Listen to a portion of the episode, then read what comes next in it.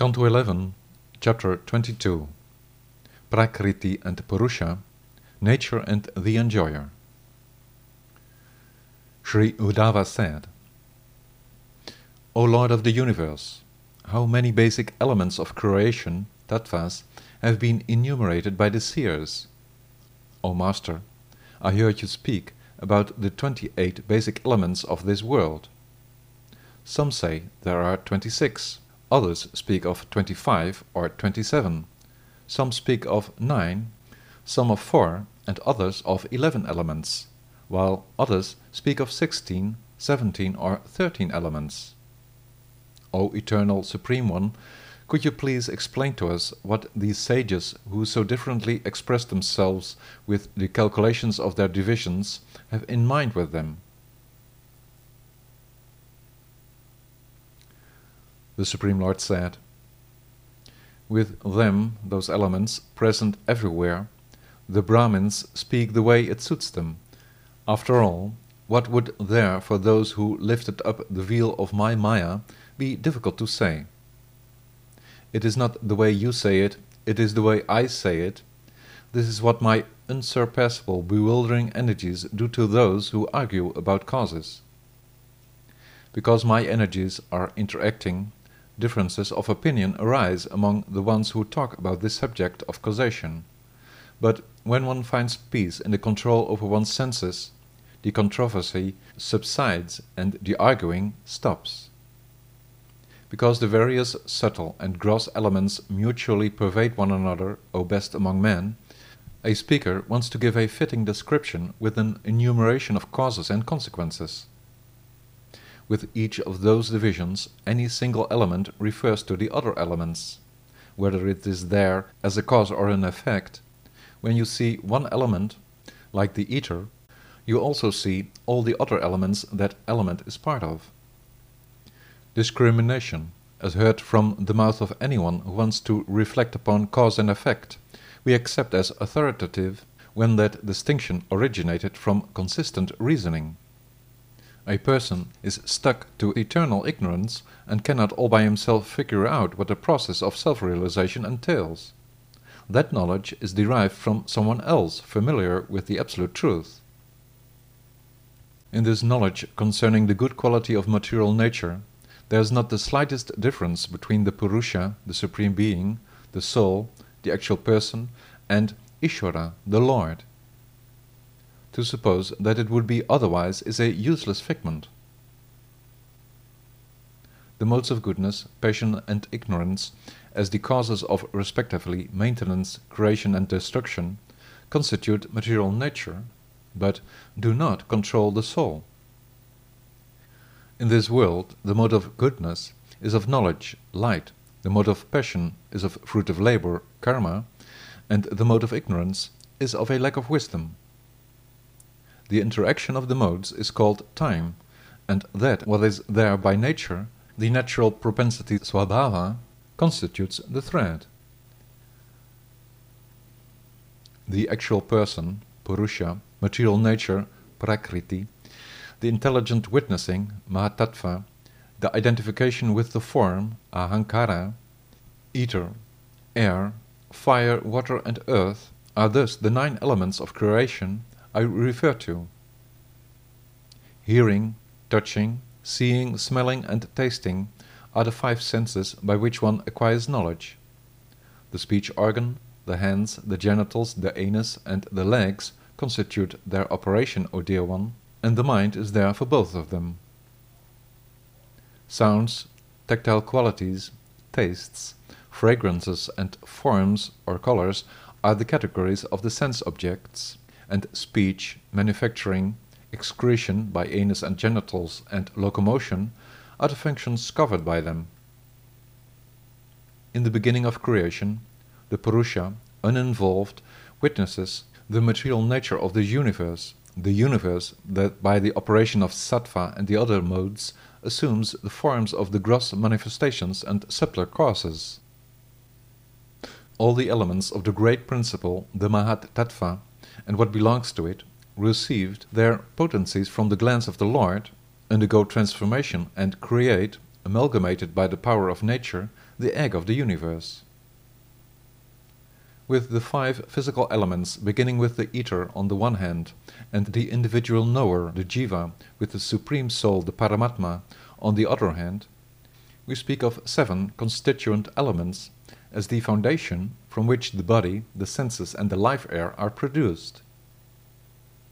Departing from six elements, one speaks of the transcendental person as the sixth element, conjoined with the five elements he first projected as his creation and thereupon entered. When one speaks of four elements, fire, water, and earth arise from the original self. From these elements, this cosmos originated, the birthplace of all material products.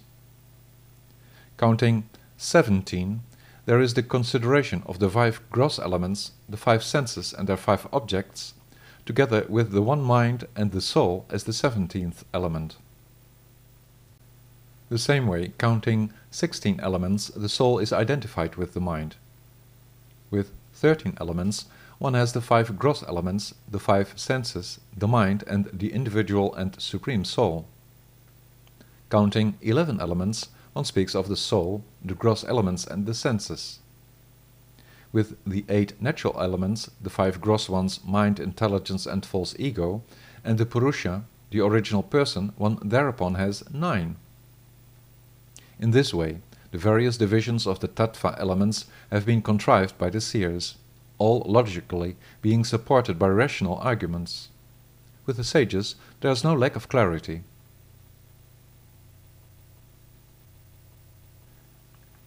Sri Uddhava said. Because both nature and the enjoyer, Prakriti and Purusha, despite being constitutionally different, cover one another, O Krishna, there seems to be no difference between the two. One sees the soul within nature and nature within the soul.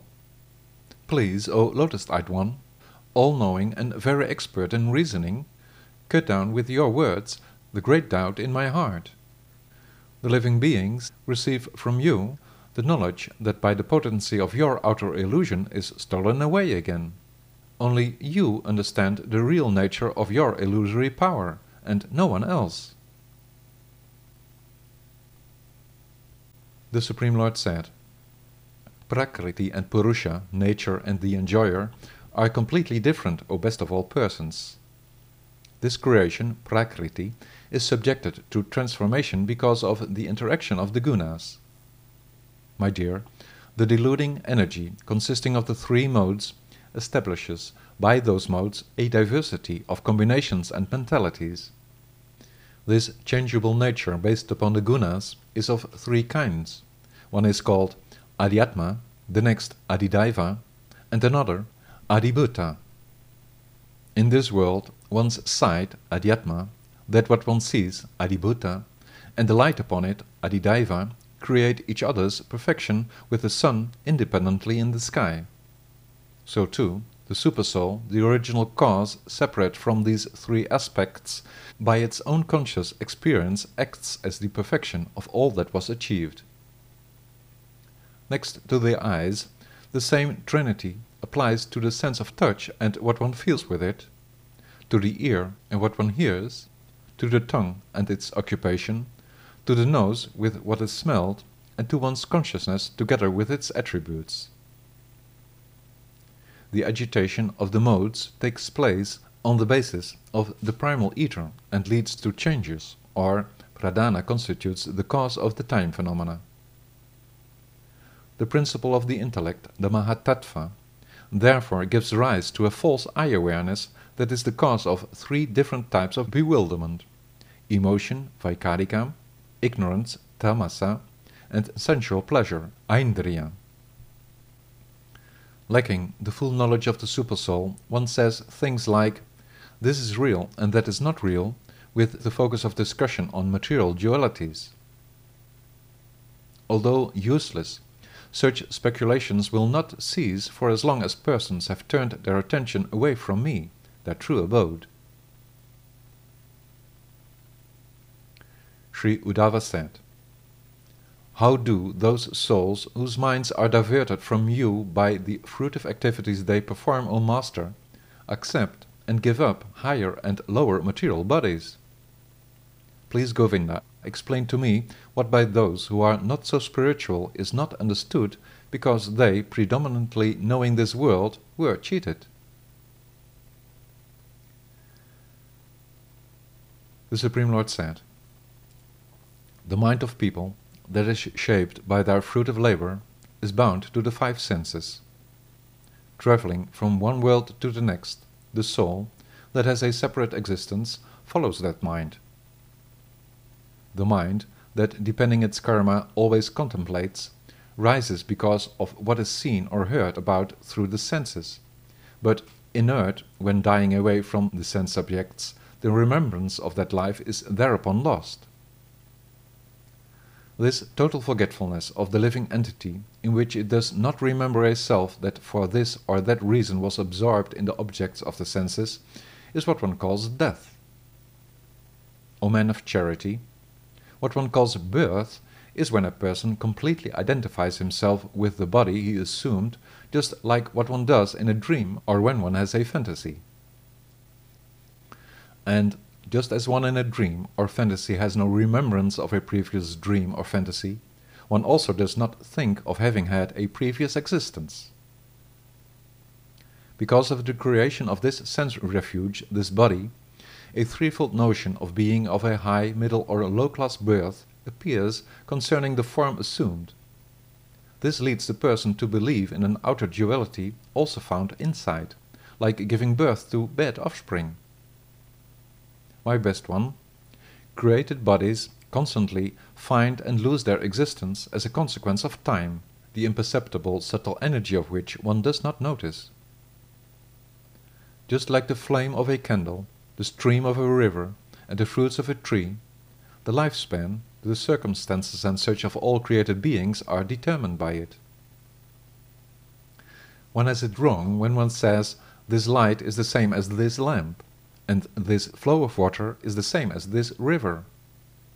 The same way, it is wrong to say that this human body is the same as this person. It is a way of reasoning by which men are wasting their lives. Actually, this person does not take birth from the seed of his own activities, nor does he die. He is immortal, and was only joined with this body because of illusion, just like fire in firewood impregnation, gestation, birth, infancy, childhood, youth, middle age, old age and death are the nine stages of the body. These superior or inferior physical conditions that one owes to one's own motives of karmic rebirth, a soul accepts as his own because of being bound to the modes, but sometimes he, by the grace of the Lord, with due effort in yoga, manages to distance himself from them. From the birth of one's offspring and death of one's forefathers, one may conclude to the truth of one's own life.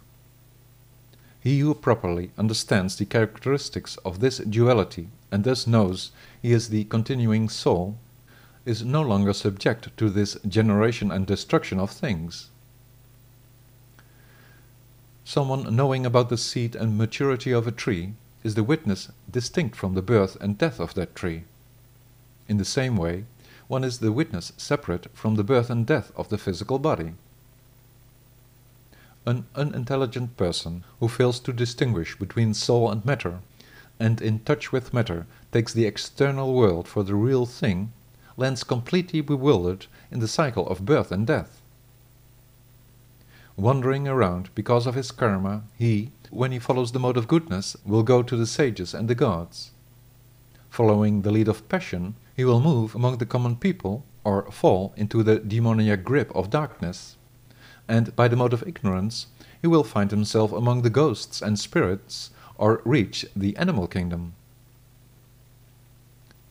Observing dancing and singing persons, one tends to imitate them. The same way, one is, despite as a silent witness not being engaged, inclined towards a material intelligence when one is faced with the qualities of matter. Just as trees seem to move seen in water that moves, and the world seems to spin when one's eyes are spinning around, one's mental impressions of experienced sense objects are neither real. Just like the things one sees in a dream are but figments of one's imagination, also the soul's image of a life of birth and death is but a phantom.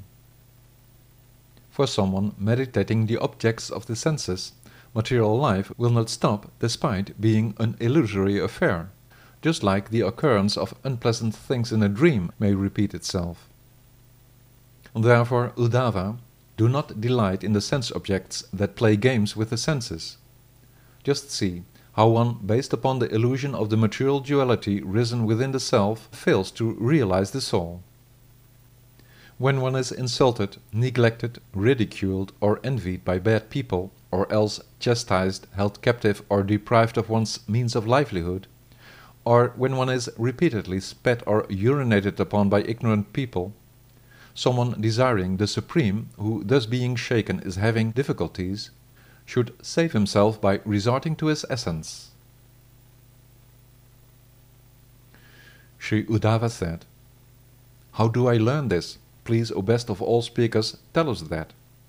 The offences of ignorant people against oneself is what I find most difficult to tolerate. Even for scholars it is difficult, O soul of the universe. Except for those who fixed in your Dharma in peace reside at your lotus feet, material nature no doubt constitutes the greatest burden.